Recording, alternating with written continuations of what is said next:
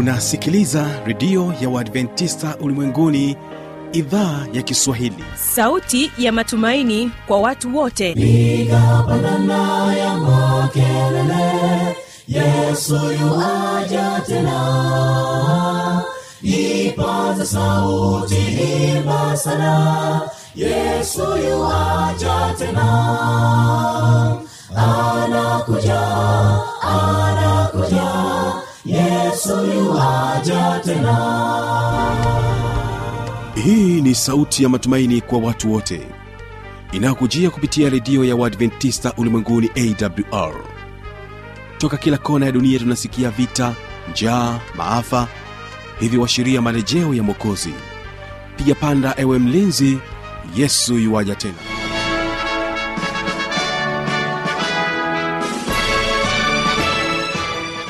hii ni idhaa kiswahili kutangazia kupitia masafa mafupi ya mita bendi 25 lakini pia tunasikika kupitia tovuti ya wwwawrorg karibu tena katika matangazo yetu siku ya leo ni kipindi kizuri cha vijana na maisha na hapa utakuwa nami mjoli wako mtangazaji wako fanu mwana watanda nikiwa naye dr benson mwalunenge na hapa utaweza kusikiliza mada ambayo nasema kwamba ufugaji biashara. Ukoje huo ungana nasi. Lakini kwanza mwategesikio muha squire anasema kwamba ng'ambo ya mto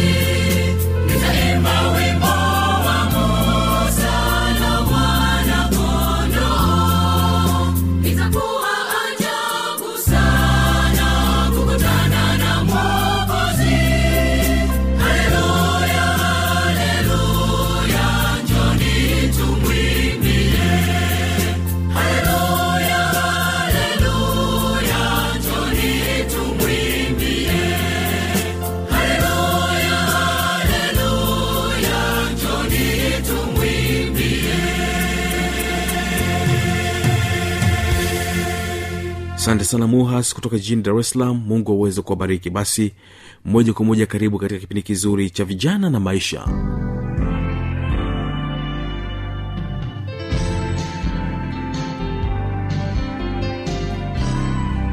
Tumeweza kuona faida za ufugaji biashara.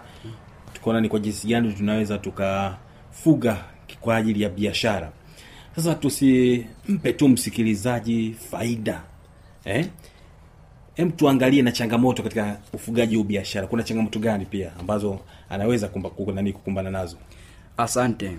Yaani ndugu mtangazaji katika changamoto hapa ndipo ambapo panafanya watu wengi wanakata tamaa na mwisho wa siku hawataki kuendelea tena na kufuga. Ndio. Katika ufugaji biashara naamini kama utazingatia yale ambayo niliyaeleza hapo awali basi hizi changamoto baadhi zinaweza zikaepukika. Kwa mfano kuna changamoto ya magonjwa katika ufugaji. Siku hizi kutokana na mabadiliko ya hali ya hewa mm, kumekuwa na magonjwa mengi sana kwa mifugo. Mm. mifugo inakufa pasipo sababu, wakati fulani pasipo sababu yoyote. Kuku unakuta tu mtu kuku anakufa anachanganyikiwa ajui anaenda wapi na anasaidiwaje.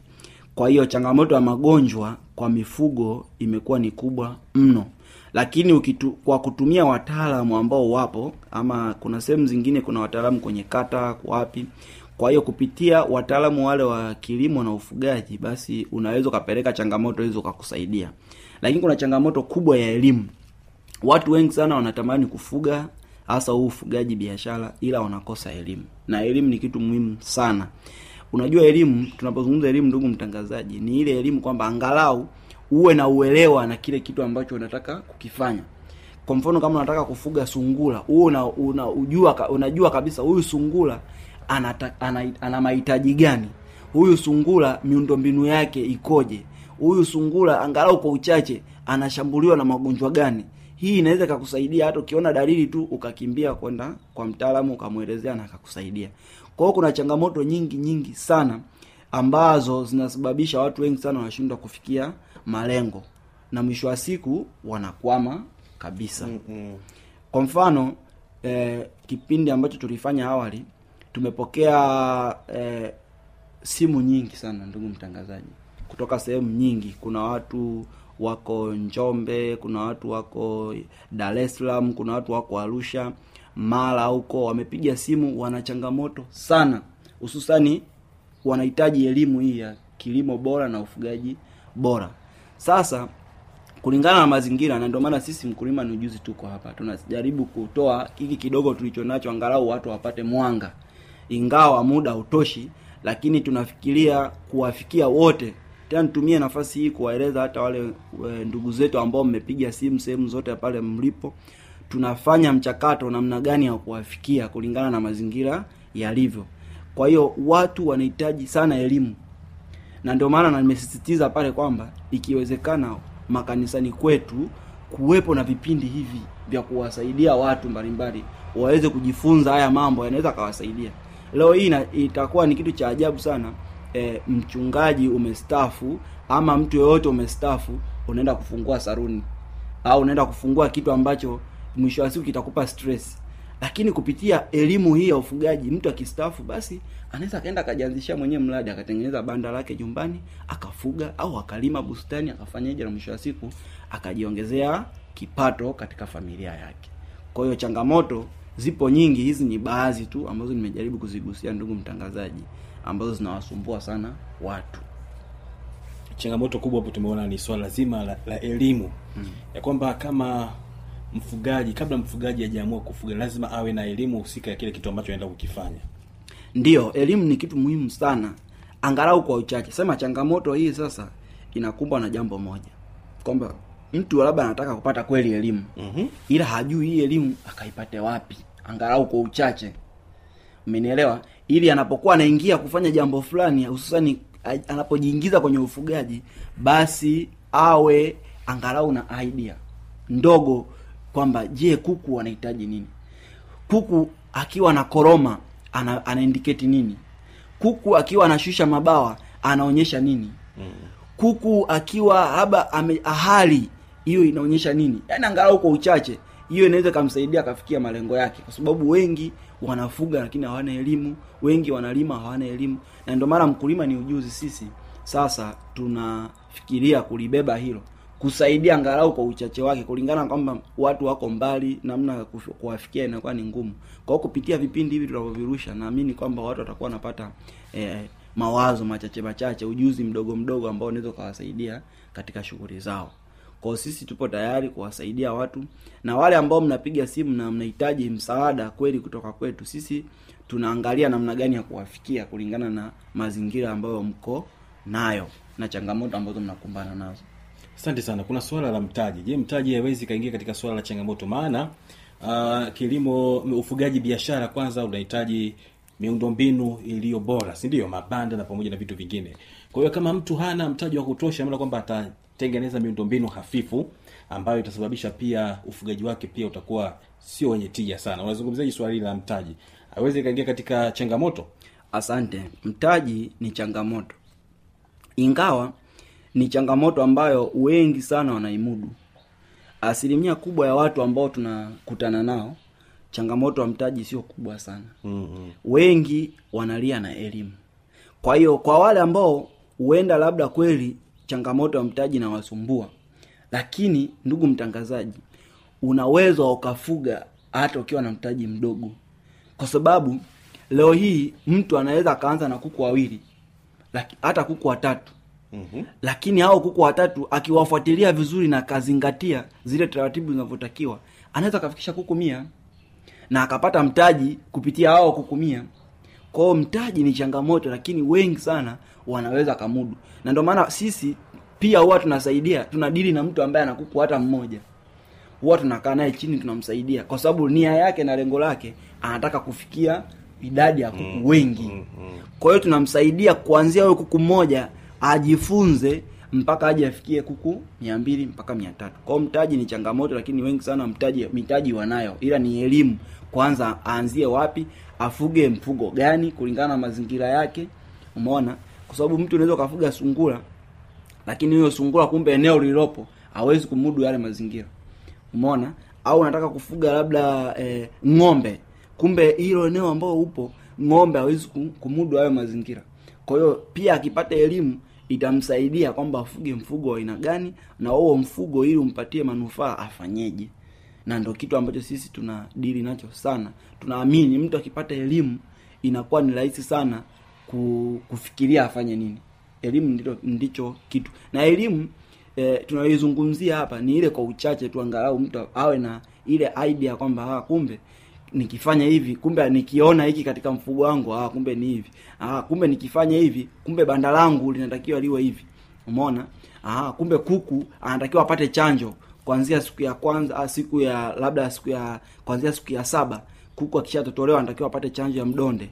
Ah, kumbe akifika siku ya kumi na nne kuku anatakiwa apate chanjo ya gumboro. Ah, kumbe akifika e, mwezi mmoja na nusu kuku anatakiwa labda achanjo chanjo ya, ya, ya ndui kwa hiyo eh, vitu kama hivyo huwa vinawasaidia sana watu kuendelea eh, katika ufugaji wao. Kwa hiyo ni vitu vya muhimu sana ambavyo eh, elimu ni kitu muhimu sana ambacho mfugaji ambaye anataka afuge kibiashara anatakiwa kupata. Na elimu unaweza ukaipata mm, kupitia kusoma kwenye mitandao lakini ukipata wadau kama sisi mkulima ni ujuzi basi ukitutafuta na sisi tunaweza tukaangalia namna gani ya kuorganize ili tuweze kuwapatia watu. Na ndio maana nikasisitiza pale kwamba makanisani inaweza ikatokea hii ni fursa pia kwa wazee wa makanisa makanisani eh, kuorganize hivi vitu kwa washiriki wao ili washiriki waweze kupata vipato na wanapata vipato na maana hata mapato ya kanisa zaka na sadaka zitatolewa. Kwa hiyo kipato cha kanisa kipato cha washiriki kitaongezeka. Na hicho ni kitu cha muhimu sana ambacho na nadhani tukikifuata tutaweza kufikia malengo ya kilimo nani ue- ufugaji biashara asante sana mtaalamu wetu na mkurugenzi wa kilimo ni ujuzi uh, endapo sasa mfugaji anahitaji kujikita zaidi katika ufugaji huu biashara nini cha kuzingatia au afanye vitu gani hasa uh, kama nilivyozungumza awali kama unataka kufuga ufugaji biashara eh, narudia kwa kwa ufupi na kwa msisitizo Ndio. kwamba ni lazima kwanza uwe unajua soko la hiyo mifugo yako ambayo unatarajia kuifuga. Ukishajua soko utatafuta mtaji. Ukishatafuta mtaji mtaji utakuwezesha kwanza ujue ni aina gani e, ya vifaranga bora au ng'ombe bora au mnyama gani bora kulingana na eneo lako ambaye atakusaidia atakuwezesha ufikie malengo yako. Kwa sababu utakapo e, fuga labda kuku wa nyama e, lazima upate vifaranga bora kwa hiyo kupitia mtaji utapata vifaranga bora utatengeneza miundombinu bora utatengeneza mazingira ya kuwa karibu na wataalamu na mwisho wa siku utafikia malengo yako. Kwa hiyo hivi vitu ni vitu vya muhimu sana. Lakini nasisitiza pia swala zima la eh, eh, usimamizi. Hapa kwenye usimamizi napo pana changamoto. Kwa sababu unaweza ukawa unataka kufuga lakini mtu anayesimamia akakukwamisha. Kwa mfano kuna mfugaji mmoja ambaye sisi alikuja kwetu ofisini tulizungumza naye. Huyo huyo mfugaji alikuwa na kuku karibu mia tano. Kuku wale walikuwa ni kuku kwa ajili ya kutaga mayai. Wale kuku walijaribu kuwatunza vizuri sana na walipofika umri karibia na kutaga e, wakaanza e, kuonyesha dalili fulani ya kuumwa. Lakini kwa sababu ule mtu ambaye anasimamia ule mradi hana uelewa yani hana elimu kwa maana ya kujua kwamba hawa kuku wanaumwa nini kwa nini iko hivi. Akawa anawaangalia tu. Na yule mtu bahati mbaya ambaye ndo alikuwa mwenye mradi yule mama alisafiri. Kwa alivyokuja kurudi akashangaa banda karibu zima kuku wanatetemeka wengine wamekufa. Akuelewa nini shida. Alipokuja kutupigia simu sisi tukaenda bandani kwake tukakuta hali ni mbaya. Kiasi ambacho yani namna ya kusovu ikawa ni changamoto kwa hiyo wale kuku karibia wote walikufa akabakiwa na kuku kumi tu katika kuku mia tano. Na hiyo yote ni kwa sababu ya usimamizi mbovu. Yaani yule mtu ambaye alikuwa amemweka pale kusimamia alikuwa hana uelewa hana elimu yoyote kuhusiana na kile ambacho anakisimamia. Kwa wale wale watu, watu wote ambao wanataka kufuga kibiashara hasa katika eh, ule ufugaji mkubwa wasiache kumwajiri mtu ambaye anaelewa au ni mtaalamu hata kama uwezo wa kumwajiri mtaalamu moja kwa moja hana basi atafute mtaalamu ambaye atakuwa mara nyingi anatembelea ule mradi na anampa mashauri. Pamoja na kwamba kutakuwa na kijana wa kusaidia pale kuwapa kuku chakula maji lakini mtaalamu anapokuwa karibu na mradi ni rahisi sana huo mradi kuendelea na kusonga mbele. Kwa hiyo hayo ndugu mtangazaji ni mambo muhimu sana ambayo mfugaji biashara anapaswa kuyafuata na mwisho wa siku atafikia malengo yake na atakuja kutushukuru kwa kile ambacho tumejaribu kumpa. Asante sana. Inawezekana pia mfugaji akihitaji kuzungumza naye moja kwa moja anaweza kupata kwa mawasiliano yapi kwa ajili ya ushauri kwa ajili ya swala zima hili la ufugaji biashara? Ah, mawasiliano yapo na kuna ma, kuna namba za simu ambazo tulizitoa e, awali na kuna watu ambao tunafanya nao wanatutafuta tunafanya nao mawasiliano. Kuna namba ya tigo ambayo akitupigia simu tunaweza tukaongea naye moja kwa moja. Ni 0656 27 21 27 kwa Morogoro, lakini kwa mtu ambaye yupo karibu na mikoa kama Dodoma, kuna mwakilishi wetu yuko pale e, anaitwa Benson. Namba yake ni 0672 01 61 themanini na mbili. Narudia tena sifuri sita saba mbili sifuri moja sitini moja themanini na mbili. Unaweza ukampigia simu na ukaomba ushauri namna gani ili uweze kufikia malengo yako. Lakini sisi mkulima ni ujuzi tunapatikana morogoro dodoma na tunapatikana e, mtwara. Bado hatujafikia maeneo mengine lakini mungu akipenda nadhani tutaweza kufikia tupo kwa ajili ya kusaidia watu. Kwa mtu yoyote ambaye ana changamoto yoyote basi atupigie tutaangalia tutaona namna gani ya kumsaidia ili aweze kufikia malengo yake. Asante sana. Tunakushukuru sana mkurugenzi katika kampuni ya kilimo ni ujuzi. Mungu aweze kubariki. Amina amina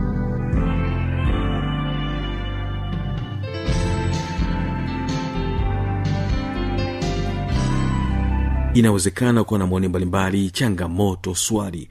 Tujuza kupitia anwani hapa ifuatayo. Redio adventist ulimwenguni awr sanduku la posta 172 morogoro tanzania. Anwani yetu ya barua pepe ni kiswahili at awr org. Namba zetu za mawasiliano ni kama zifuatazo. Simu za kiganjani namba 767 au 784297297 ukiwa nje ya tanzania Tanzania, kumbuka kuanza na namba kiunganishi alama ya kujumlisha 255. Unaweza kutoa maoni yako kupitia Facebook kwa jina la AWR Tanzania. Mimi ni Fanuel Tanda, panga miadi tuweze kuonana katika siku ya kesho tena, na basi na kuacha na wimbo mzuri huku kutoka kwao kwaya ya Mwenge, wanasema kwamba nasikia sauti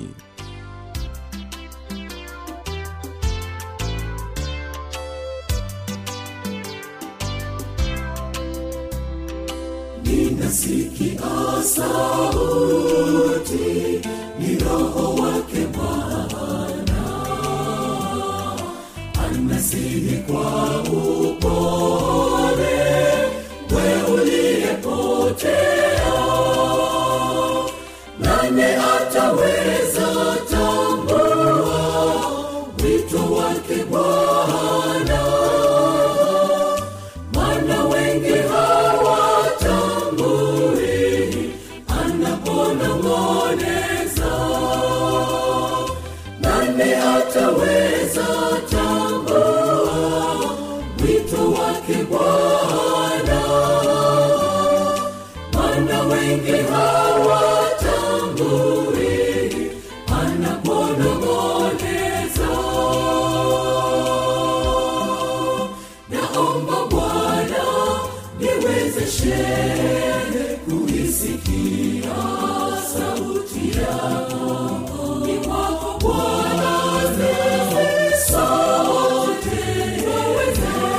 kushinda yote.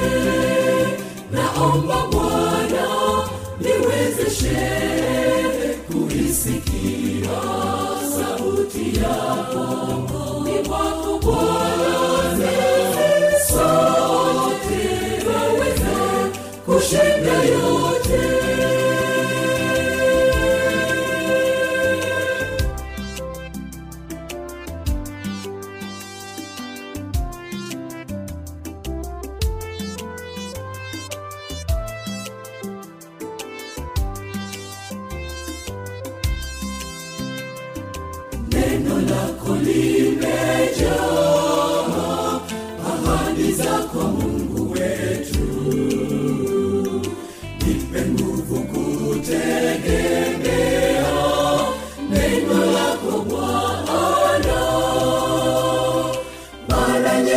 tunasahau fadhili zako Bwana.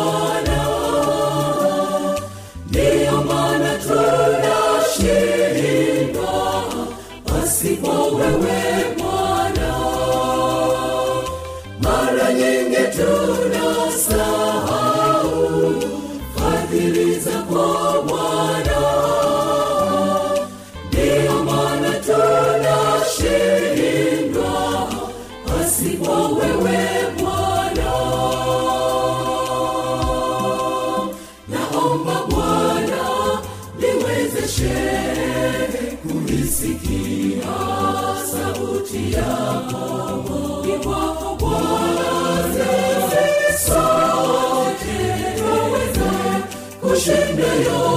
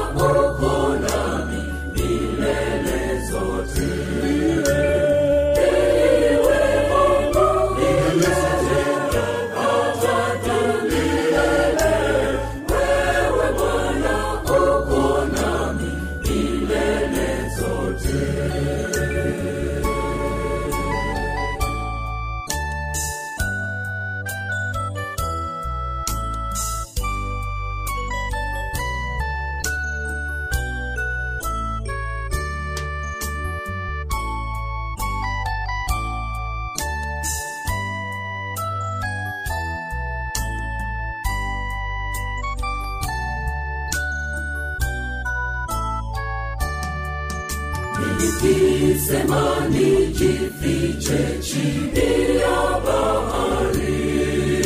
Au niweke makao yangu juu angani. Hata huko bwana wangu we uko. Wewe unaungana nasi hata siku nikisema niji